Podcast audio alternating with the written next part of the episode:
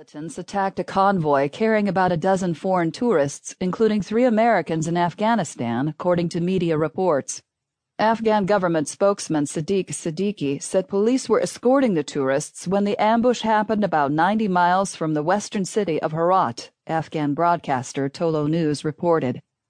The Washington Post said at least six people were injured. It reported that the tourists in the convoy included six Britons and one German, and said that efforts were underway to airlift the victims to Herat by helicopter. According to early reports, the tourists were heading to see historical monuments in Herat, Tolo News said. In another incident Thursday, six people aboard a Pakistani military helicopter were taken.